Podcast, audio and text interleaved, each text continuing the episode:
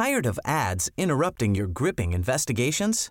Good news. Ad-free listening is available on Amazon Music for all the music plus top podcasts included with your Prime membership. Ads shouldn't be the scariest thing about true crime. Start listening by downloading the Amazon Music app for free or go to amazon.com slash true crime ad free. That's amazon.com slash true crime ad free to catch up on the latest episodes without the ads. There's never been a faster or easier way to start your weight loss journey than with PlushCare. PlushCare accepts most insurance plans and gives you online access to board-certified physicians who can prescribe FDA-approved weight loss medications like Wigovi and Zepbound for those who qualify. Take charge of your health and speak with a board-certified physician about a weight loss plan that's right for you. Get started today at plushcare.com slash weight loss. That's plushcare.com slash weight loss. plushcare.com slash weight loss. Millions of people have lost weight with personalized plans from Noom, like Evan, who can't stand salads and still lost 50 pounds. Salads, generally, for most people, are the easy button, right? For me, that wasn't an option. I never really was a salad guy. That's just not who I am. But Noom worked for me. Get your personalized plan today at Noom.com. Real Noom user compensated to provide their story. In four weeks, the typical Noom user can expect to lose one to two pounds per week. Individual results may vary.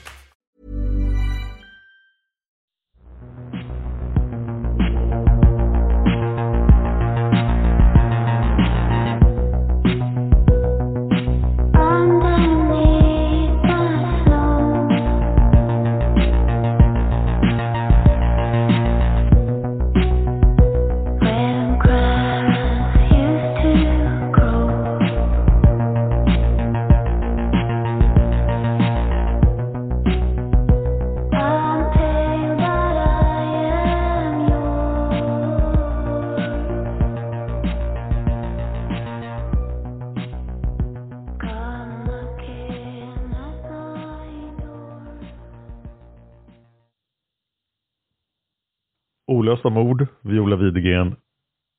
Det här avsnittet är gjort av Sofie Karlsson. Klippning har gjorts av Eva Martinsson. Och jag heter Dan Hörning, men jag är inte med idag. Utan det är Sofie och din gäst. Hej Sofie! Hej Dan! Berätta lite vad som kommer nu. Jo, idag så ska ni få höra en intervju som jag har genomfört med Christer Johansson.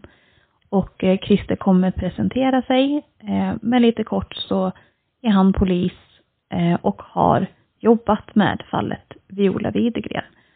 Och det var så det kom att vi ville prata med honom. Spännande. Då lämnar vi över ordet till dig och Christer. Mm. Sofie, Christer Johansson i Sundsvall. Ja, men hejsan, hur står det till idag?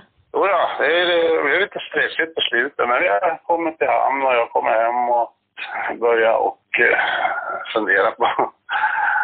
Ja, jag vet inte vad du, vad du vill fråga om. Jag har tagit fram det material jag har och det är ju ja, det är rätt omfattande. För jag tog väldigt mycket kopior på det, det som var väsentligt. För att, eh, innan vi skickade iväg till, till Riksarkivet. Så att, eh, det var inte meningen att jag skulle behålla dem, men det var ingen som ville, ville befatta sig med det här ärendet på polishuset länge. Jag vet inte.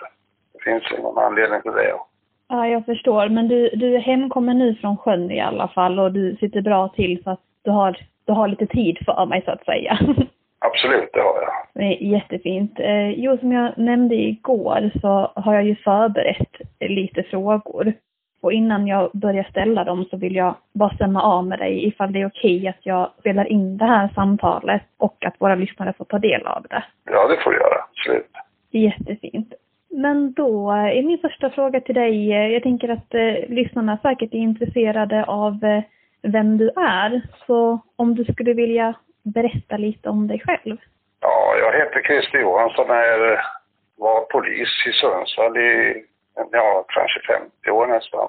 Och jobbade med olika arbetsuppgifter, alltifrån kvarterspolis till eh, ja, närpolischef sista tio åren. Och sedan har jag jobbat med utredningar på min tid när jag hade lite ledigt och alltså inte var så belastad.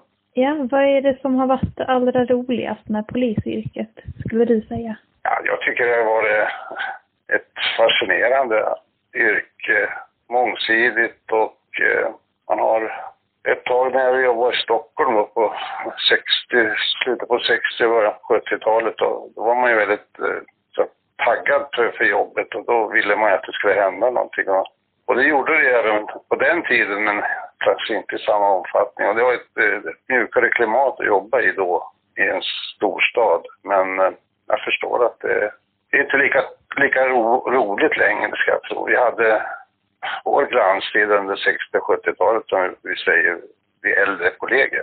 Och jag har förstått att du eh, bland annat har jobbat med eh, fallet Viola Widegren som vi har gjort en liten avsnittsserie om. Ja, Viola, hon eh, blev jag ju intresserad av genom att min far då som var eller, han var polis också och eh, vid det här tillfället 1948 då var han hundförare i länet och man hade inte så många som höll på med det, men det kom ju så sakteliga. Men han var en av de första hundförarna här i, i Västernorrlands län och fick ju naturligtvis eh, då efter ett tag att hjälpa till uppe i Helgum då, i samband med Jolavid Widegrens försvinnande som man kallar det för då. Så han var en av de första poliserna med hund på plats om jag har förstått dig rätt? Ja, eh, han var det. Sen fick man ju hjälp från eh, hundskolan i Sollefteå för att det låg ju nära till att eh, nyttja de som var spårhundar och som gick, eh, ja, fanns att tillgå. Så att eh, man använde alla resurser och det var ju knappt på den tiden att få ihop några polisresurser och ja, de var ju lite dåligt eh, organiserade. Det var ju på den här tiden när polisen var kommunal och då hade man lite olika lösningar i olika kommuner hur, hur polisarbetet skulle bedrivas. Och, och då, ja, man var någon, tog lite lång tid att komma till skott som, som vi säger. Jag förstår, men din pappa var med i de inledande insatserna. Hur, hur länge jobbade han med fallet på ett ungefär? Ja, han var nog där någon vecka vet jag. Man gjorde, fick väl åka dit i omgångar. När det inkom tips om att eh, man skulle söka på något område så fick han ju ge sig upp till, eh, till Ångermanland och hjälpa till med det här. Men eh, det blir så att man gör ju insatser och sen äh, hade man ju ingenting att gå efter. Man var ju mycket i blindo även från början för att äh, eh, tips fanns ju inga, inga, inga tips att använda sig av. Då blir sökområdena ju väldigt eh, omfattande och eh, ja, man, man får, och prova sig fram och var ska man söka någonstans. Och det, hade ju, det var ju ändå så pass många dagar, jag tror det var fem dagar efter försvinnandet som man kom igång med det överhuvudtaget, någon eftersökning. Mm. Och eh, när började du arbeta med fallet Viola Widegren? Ja, det här var ju bara för att eh, jag fick eh, några uppdrag här utav länspolismästaren. Det är ju inne på, det är inne på 90-talet. Eh, då hade jag redan fördjupat mig i ärendet så jag, jag visste att var det någon som visste någonting om det så var det faktiskt jag. Och det var ju då dåvarande länspolismästare, ja, han, han visste det så han kunde skicka mig och prata med folk som kanske kunde ge någonting men det här var ju ingen, ingenting som gav någonting i, ärendet. Eller? Okej, men du började jobba på, på 90-talet då. Eh, och hur, hur kom det sig, sa du? Var det att du kom över det här fallet eller var det att det låg i minnet sen din pappa jobbade med fallet? Eller hur kom intresset för, för fallet från din sida? Ja, men det var så att jag var fortfarande nyfiken på det ärendet. Jag tycker att, eh, jag tänkte säga, jag är född 46 och den här händelsen var ju 48, alltså på hösten 48. Jag, jag, jag var ju inte med så att på det sättet, men, men det har ju suttit och pappa sa ju det att det här, det här är ett väldigt svårutrett ärende och eh, han hade ju en, en, vad ska man säga, inte teori, men en liten, eh, han hade ju grunnat länge, mycket på det här när han hade varit ute och spårat. Att, vad är det som har hänt egentligen? Var, var har Viola tagit vägen? Och har de tagit vägen överhuvudtaget utanför huset? Där har jag en, min teori klar för mig. Ja, och jag tänker vi ska återkomma eh, till vad ditt dina intryck och, och din teori är om det här fallet. Men vad, vad skulle du säga är det allra märkligaste med fallet Viola? Det märkligaste det är ju att eh, jag kommer ingen längre än till dörren. Att, att när hon kommer in i huset, det är vittnesmål som, som ser att hon kliver av bussen, går upp till, till huset, öppnar dörren och går in. Sen har vi inget mer. Vi vet inget mer. Sen är det Karls berättelse som dominerar det mesta och hans skriverier och hans eh, vad säger jag, egen, eget efterköpande av henne då i tre dagar innan han gör en anmälan till, till länsmannen uppe i Helgum. Helt... Det finns, ju, det finns ju hur många teorier som helst som kan appliceras, appliceras just på det här. Vart har hon vägen? Det vet vi ingenting. Nej, det är ju verkligen den stora frågan. Och du var inne lite på det här att eh, hennes försvinnande anmäldes ganska sent och man kom igång ganska sent med eftersökningarna av henne. Fanns det något annat som försvårade för polisen att eh, lösa det här fallet? Ja, på den tiden var ju tekniken, alltså kriminaltekniken var ju i sin linda, hade väl inte så mycket att använda sig av och därför tror jag att eh, man gör, gör ju, gjorde ju sådana praktiska saker. Att, an, använde sig av spårhundar, eh, sök, eh, folk som skulle söka i närområdet, knacka dörr och man kom ju inte längre. Utan eh, sen kom ju alla tips och, och, och allas eh, funderingar på vad man kunde tagit vägen då. Men det, det gav ju ingenting heller, utan det är mycket som man gjorde i blindo där uppe och man försökte nog med de resurser man hade på den tiden. Och då fick ju polisen också, ja, mycket kritik. Varför, varför gjorde man inte det? Och varför satsar man inte på att gräva upp hus, alltså runt, ja, sådana saker. Man grävde ut själva gödselstacken och gjorde de där preliminära tipssakerna. Så det kom ju tips om att, att hon har grävt ner i gödselstacken och så vidare. Men det var ju bara sådana här, det fanns ju inget, inget belägg för det. Nej, jag förstår så att eh, det var det att försvinnandet anmäldes sent och att eh, det fanns mycket spekulationer men inget faktiskt konkret att gå på, om, om jag förstår dig rätt. Nej, det blev ju så. Det, och, och folk i bygden var ju väldigt... eh, De kände ju varandra där. Alla visste ju vad, vad de andra... Så det var ing, kom aldrig in några nyheter om att det hade ja, setts några nya människor. Men en del tips här som man pratar om att man har sett någon gått över älven och man har sett spår där och, och man har sett ett lyse och, eh, som rör sig, till exempel en cykellampa eller något. Men det är ju ingenting som är kopplat direkt till Violas försvinnande. Henne är det ingen som har sett. Bussen åker tillbaka till Sollefteå, den som hon egentligen skulle ha åkt med.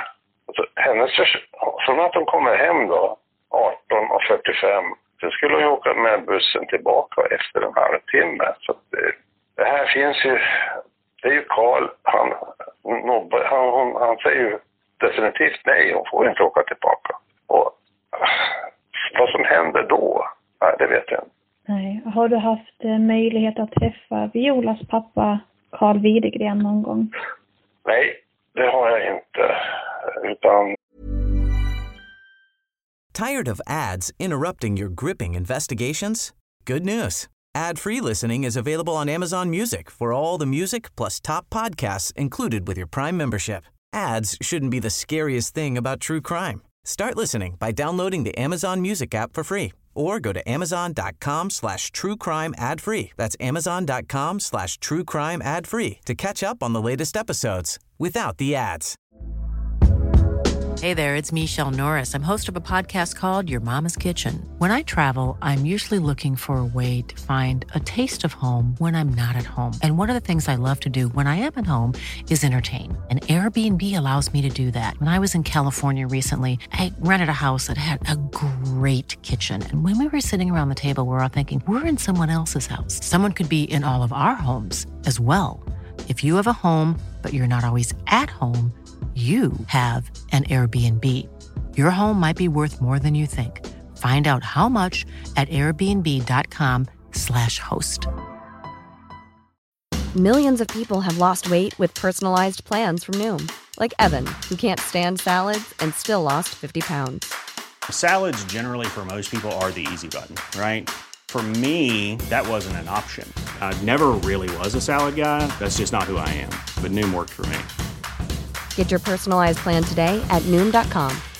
Real Noom user compensated to provide their story. In four weeks, the typical Noom user can expect to lose one to two pounds per week. Individual results may vary. Jag har ju bara tagit del av det skrivna materialet omkring honom och eh, nej, jag har inte gjort det. Nej, utifrån det du har tagit del av och, och kanske hört och så från personer du har mött, vad är ditt intryck av Carl Widegren?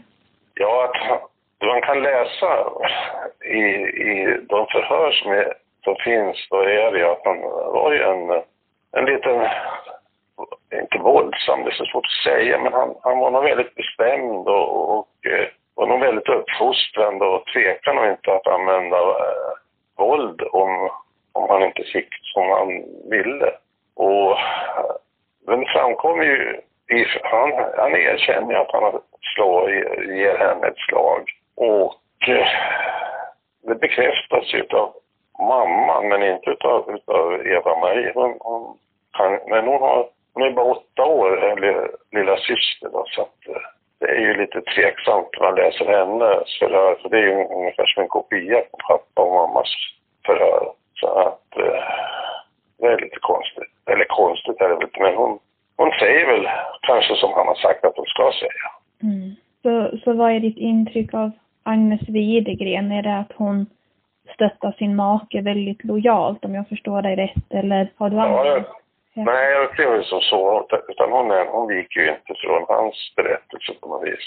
Och, eh, och det ser jag ju på förhörarna som, som Janne Sundin hållit med henne. Att hon, hon har en, ändå en linjen och det framkommer ju inget. Han förs, vad jag förstår så försöker han att, att fråga andra saker. Men hon är ju alltid tillbaka till den version hon, hon har sagt tidigare. Och nu har de ju haft tre dygn på sig att prata ihop sig under tiden. Var är Viola då? Var finns hon då någonstans? Det är frågan. Mm. Och på tal om Janne Sundin, är, är det en person som du har haft möjlighet att, att träffa? Nej, han, han, han nog slutat innan jag flyttade till Sundsvall. Men jag har ju träffat säga, släktingar till honom. Hans, ja, gjort. Men inte Janne Sundin heller, nej. Nej, vad är ditt intryck av Janne Sundin och, och hans arbete med det här fallet? Han var nog målmedveten och han, han ville nog eh, ordna till det här rätt så fort för att eh, hans uppdrag var ju egentligen att jobba i Sundsvall men det här var ju då när den här stadspolisen, den organisationen då skulle eh, byggas ut för att man skulle kunna jobba i hela länet och då blev det ju så att han, han ville väl åka ut och visa att det här löser vi ungefär som att eh, nu kommer vi från stora staden Sundsvall och, eh, och kan lösa ett sånt här försvinnande. Men han, ja, han jobbar nog så mycket han kunde och med, med de resurser han hade tillgå. Ja, och det verkar ju som att eh, Janne Sundin absolut inte var ensam om att engagera sig i fallet Viola, utan att eh, hela Sverige blev väldigt engagerade. Eh, varför tror du att det blev ett så omtalat fall? Jo, men det, det läser man ju här med, med tips som inkommer då från hela, hela Sverige även utomlands.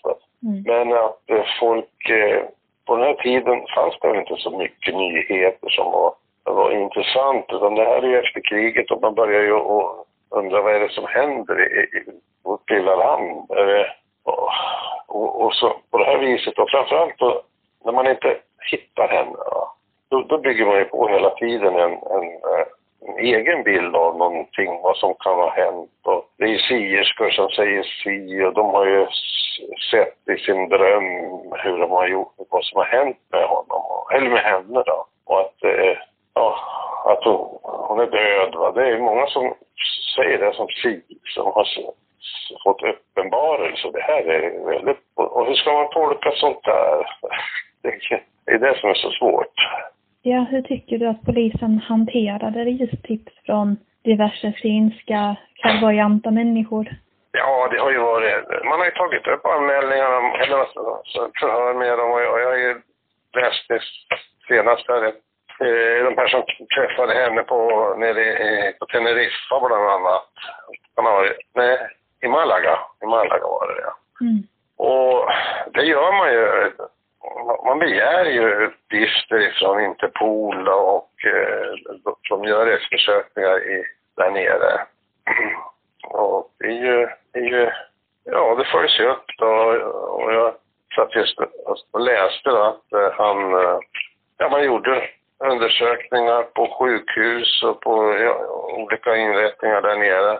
Men det kom ju då från, från Interpol där att det, det fanns ingenting och, ja, som kunde styrka den, den här informationen. Då. Och att det här vittnet hade sett henne, Violas, eh, ja, ett, en som har en, ett, ett, vad heter det, brosch eller någonting med hennes namn, amulett var det väl Mm som hon bar den här kvinnan då, som det stod Viola på. Men han visste ju inte nästan vart han hade träffat henne och mer än att det var på en bar nere i, i Malaga, ja. Så det är ju, man vet ju aldrig omständigheterna där. Men man följde upp det där och, och, och, och eh, kollade ju med sjukhus och vårdinrättningar där nere, säger man. Alltså det är avslutat ifrån polisen då där nere att man skulle ha gjort något men det gjorde man ju aldrig. Så Att, ja, ja. Men det är många sådana där turer som gör att eh, man undrar ju. Men det är ett engagemang från folket. De hade inte kanske så mycket att fundera på. Och blev det då ett sånt spektakulärt försvinnande som det egentligen är, då, då blir man engagerad. Mm, du menar att det kanske upplevdes som lite mer unikt 1948 med ett sånt här typ av försvinnande? Det verkar ju så. Man gjorde ju väldigt... När man läser gamla tidningsrubriker så står det ju väldigt mycket om, om ingenting egentligen. Det är ju, det är ju så. Sedan kommer det tillbaka då, på 70, mitten på 70-talet och hur man ja, har hittat brev och tack för husrummet, söker mig, sök mig ej i Vancouver, Viola Willigen. Så det är dyker upp saker och det är då 27 år efter försvinnandet som sådana här saker dyker upp. Och det ja, en hel del konstigheter där. Men folk reagerar väl på det här viset då. Jag vet inte. Ja, så att eh, ärendet är ju, det är många frågetecken. Det är i princip bara frågetecken från att hon lämnar, eller om hon lämnar. Jag tror inte hon lämnar huset. För det finns inga iakttagelser som styrker det. Nej, vad är det, vad tror du har hänt Viola Widegren? Ja, jag, jag tror att Karl slår ett slag för mycket. Och det händer Viola någonting. Att hon, att hon hamnar, slår skallen i, i golvet eller i ett bord eller någonting. Och han, han måste ju naturligtvis, då är det frågan om hur han reagerar som, som människa. Eh, och hur mycket han involverar familjen i det här och, och vad som händer, det vet vi. Men det här är min teori. Jag tror att aldrig att hon lämnar huset. Det är bara han som säger att han hörde dörr, ytterdörren slås igen och sedan trodde han att hon gick på toa då. Eller på dass som han uttrycker det. Mm. Och sen går ju, väntar han ungefär 20 minuter som han säger. Sen går han ut och ska leta i henne då. Och då har det börjat snöa säger han. Och han, och han ser ju att dörren inte är stängd. Alltså haspen inte är på utan den är på på utsidan. Man, ja, så han kunde se att hon fanns inte där. Och hon har ju lämnat hemmet med jackkappan på men inte med handväskan eller mössan. Hon har ingen mössa på vantarna hon hade hon på sig och kappan. Ja, så, så försvinner hon. Säger han. Mm. Och om man... Nej. Ja, förlåt. Ja, det är hela tiden, det är ju hans berättelse som, som, som man har vad gå i inledningsskedet. Det finns inga andra iakttagelser. Nej, och om man skulle utgå ifrån att Viola kom hem men aldrig kom därifrån, vad, vad tror du har hänt med Violas kropp? Ja, ja, jag, jag tror ingenting, men det är ju bara en spekulation. Här pratar man om att man har sett att det rök ur spisen närmaste dygnet. Men det är väldigt, det det är svårt att, eh, ett, ett sånt trauma, till exempel elda upp en människa, jag tror inte man klarar av det. Jag vet inte, men, men det har jag svårt för att tro.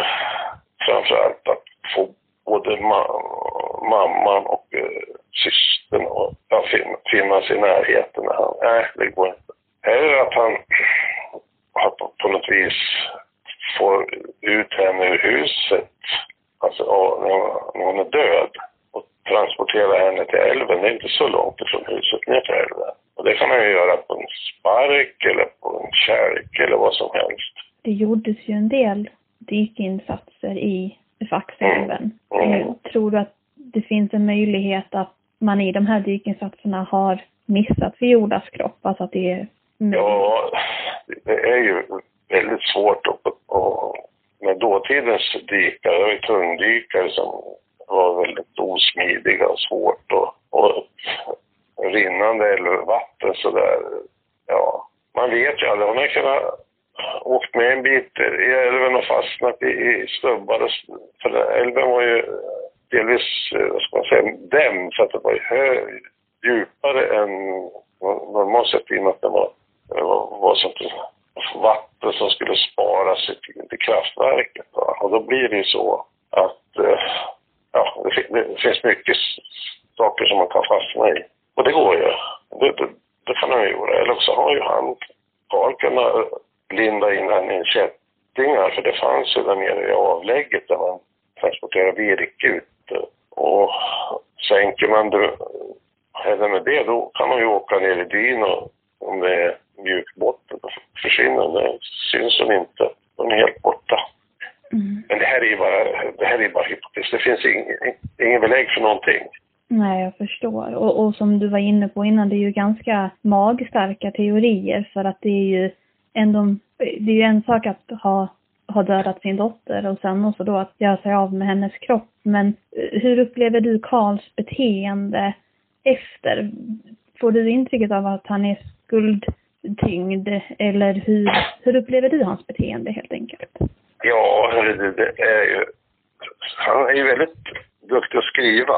Han skriver ju väldigt mycket till, eh, eh, till Polismyndigheten och talar om vad de ska göra och varför man inte har gjort det. Och det jag vet inte, varför gör man det? Jo, att är man osäker på sig själv eller något sånt där. Jag vet inte. Men jag, det är svårt. Det är svårt. Ja, och, och som du säger så, det är ju det är såklart spekulationer och, och mm. sådant, att det är väldigt svårt att veta. Men eh, tror du att vi någonsin får veta vad som egentligen hände Viola? Nej, jag tror inte vi får det. Det har gått eh, det finns ju inga kvar.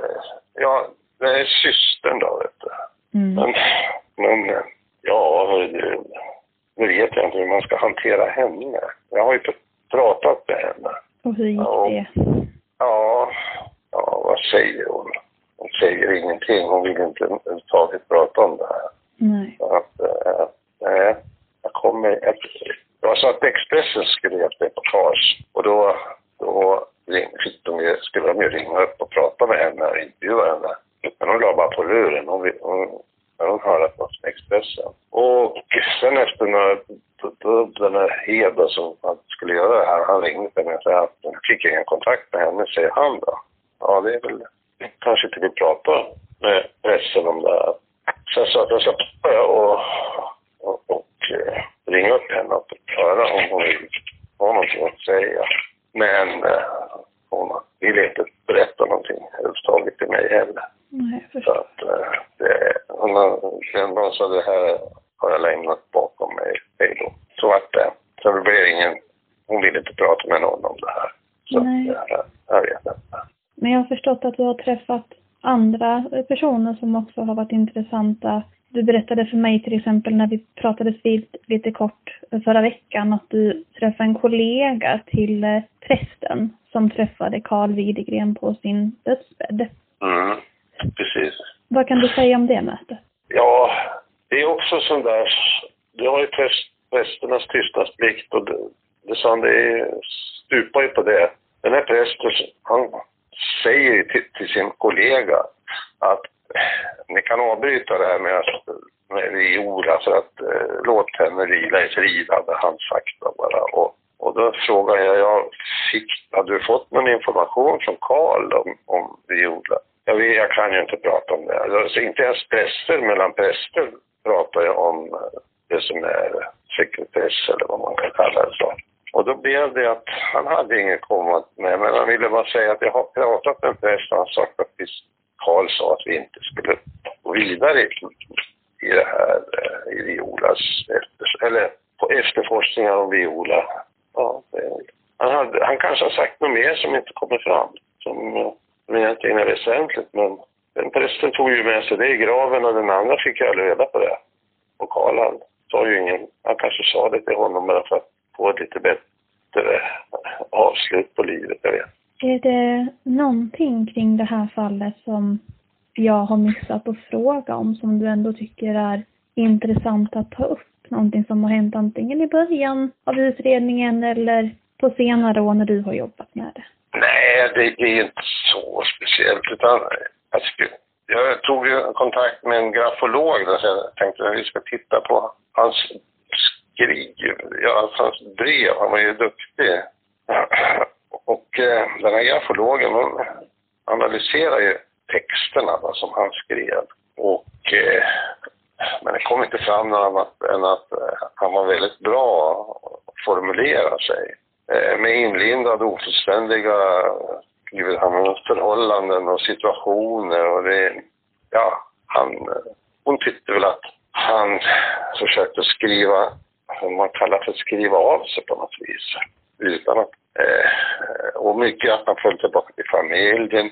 Jag är trött på att jag och min familj i, alla, i all oändlighet placeras mer eller mindre utanför samhällets råmärken och så vidare. Han använde sådana där uttryck som, ja, typ synd om mig. Ja, det, det, det är sådana där saker som men hon säger det, det ger ingenting, sa hon, inte i förhållande som, som går emot att han skulle ha något med Jonas försvinnande att göra. Det kunde inte hon, hon avläsa av hans texter. Okej, så förhoppningen med att lämna det vidare till en grafolog, eh, Carl, Carl Widegrens texter, var att se ifall det fanns något tecken på skuld eller erkännande i de texterna som han har skrivit? Nej, ja precis, nej, utan det är hon tyckte att det var väldigt balanserat skrivet men samtidigt då ungefär som att det var han som skulle, ja, som var boven i dramat utan att vara det. Och det är klart att han, äh, folk misstänkte honom väldigt starkt över bygden och det blev ju det när man inte hittade någonting. Så, ja. ja, är det någonting annat som du tror att Olösa mords lyssnare hade varit intresserade av att veta kring det här fallet? Nej, det är det som är så tragiskt, att man inte har någonting att komma med egentligen. Det är som, som jag säger till dig, vad, vad händer från 17 och 45 när hon kliver in genom dörren till 17, eller till eh, när hon försvinner då? Det vet vi inte. 18 och 45 och ja, sen ska hon ju ge sig iväg med, med bussen. Det finns ingenting. Och tittar man då på den, de promemorior som är uppställda med vad de har gjort, undersökt, förhör och... Nej, det är ingenting som leder till någonting som talar om vad Viola tar vägen. Det finns ingenting. Nej. Utan, utan, utan hon, hon, hon, hon är helt bort, försvunnen.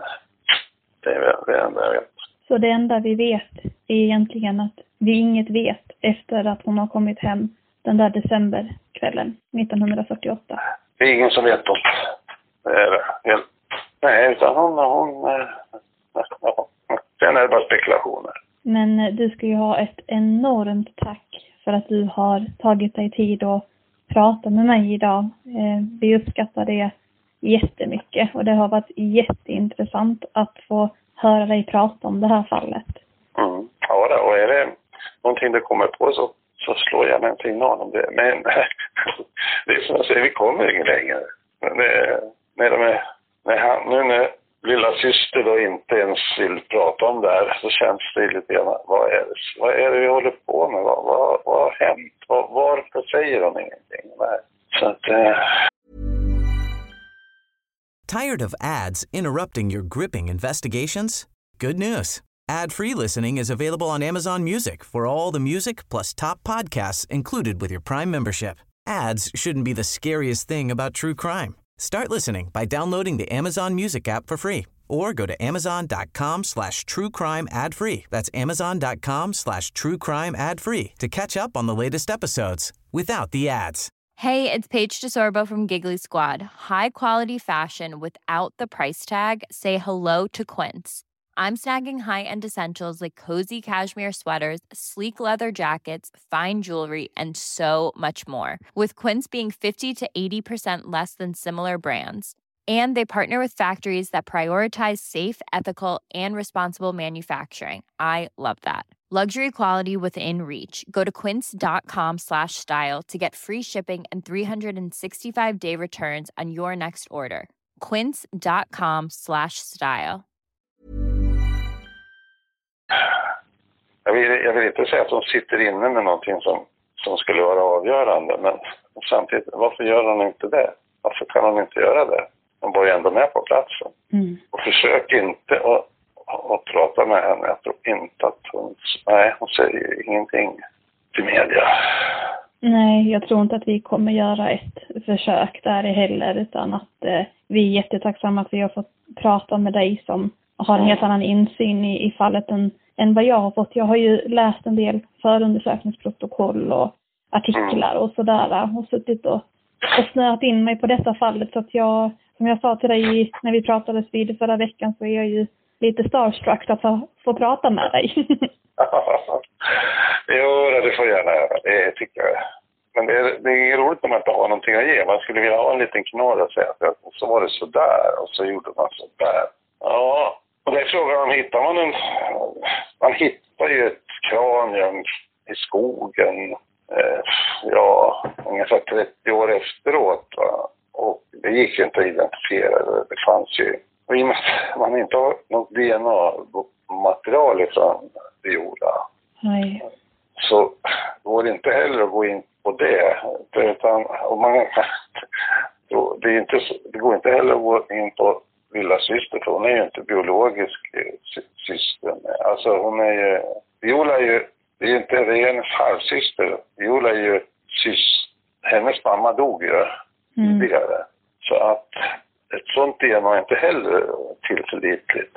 Så det är mycket knepigt.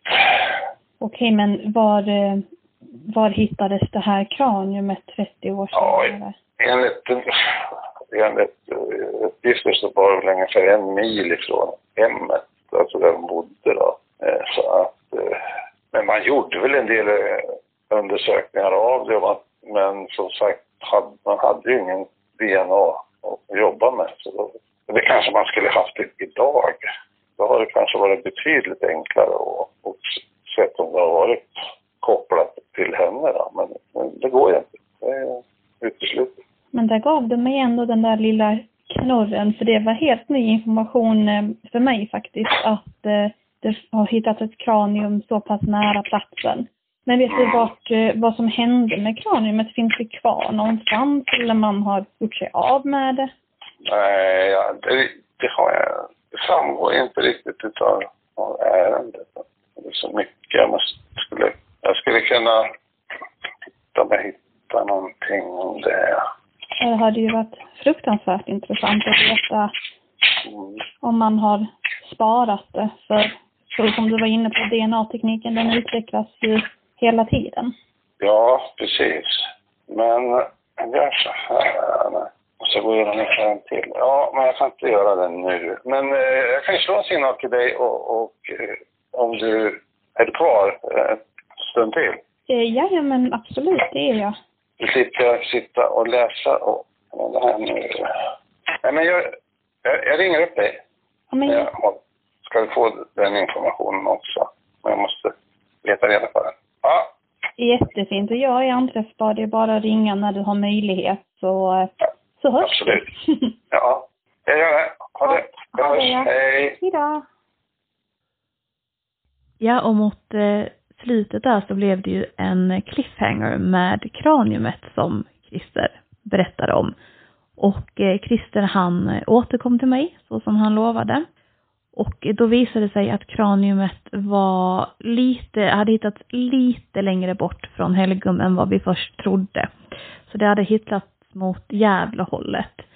Eh, och eh, SKA har gjort en undersökning av det och kommit fram till att kraniumet tillhörde en 14-åring och därför så uteslöt man chansen att det skulle vara Violas kranium. Och närmare än så har man inte undersökt det vad jag vet.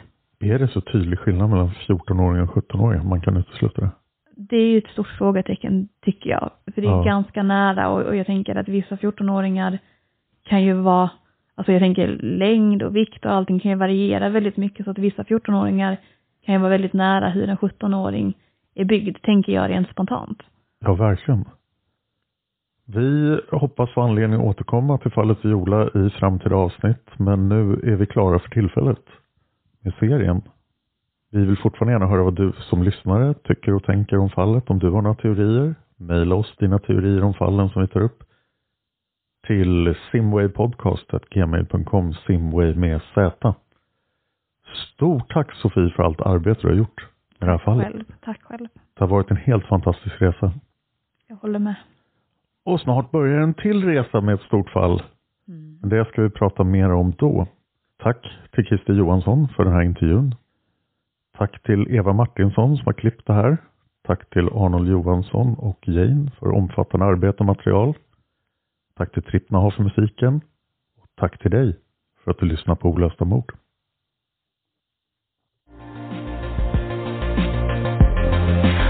I'm